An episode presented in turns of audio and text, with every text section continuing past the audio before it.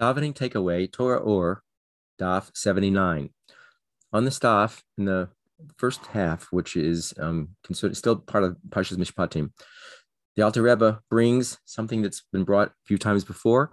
Um, this is coming from the Halalukas of Pesukei D'Zimra. Um, in particular, this one is on the fourth one, which corresponds to the sphere of Tiferes, where um, we're praising all the heavenly realms, all the physical realms, and how all those amazing creations you know, are part of Hashem's creation. And it finishes off after doing that by saying, um, Yahalalu Hashem Hashem ki nizgav shemei lavade heidei al eretz v'shemayim.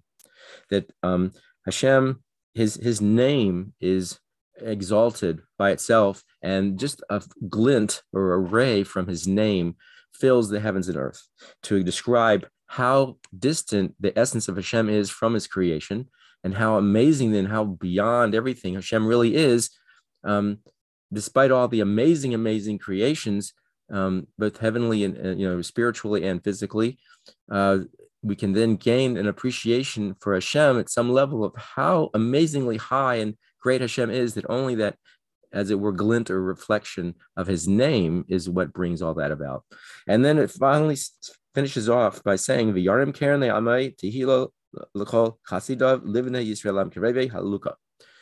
And the maamar then says, having said that, we Hashem now elevates or picks up the glory of his people um, in order that we become a people, a close people to Hashem. That this amazing gift that we have, that we are brought close to Hashem to be able to be batel to Hashem's um, unity to be absor- absorbed and, and assimilated into Hashem's unity and experiencing that kind of sense is an amazing gift. And, and, and this is something that we can appreciate as we're davening, that and how amazing Hashem is in that aspect. And again, furthering the, the desire to want to be close to Hashem for that amazing thing. And it's the maamar then goes and further um, supports that by something else we say in davening a little later on. This is in Birkas Kriyashma, that we say and the second blessing that says, Chemla Gedela Visera Chamalta Alenu, that Hashem, you gave you uh, gave this um, um, great and even beyond um, kindness and, and benevolence to us to um, to bring us into that state of being closer. So just to keep in mind as we're going through the davening, um, how precious that relationship is.